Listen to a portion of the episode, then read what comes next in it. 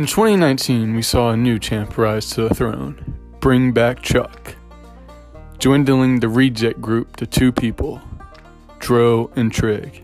That's right, six champions in six years for S2K. Dro and Trig are now primed for a run, but in the meantime, we must hail Emperor Jones.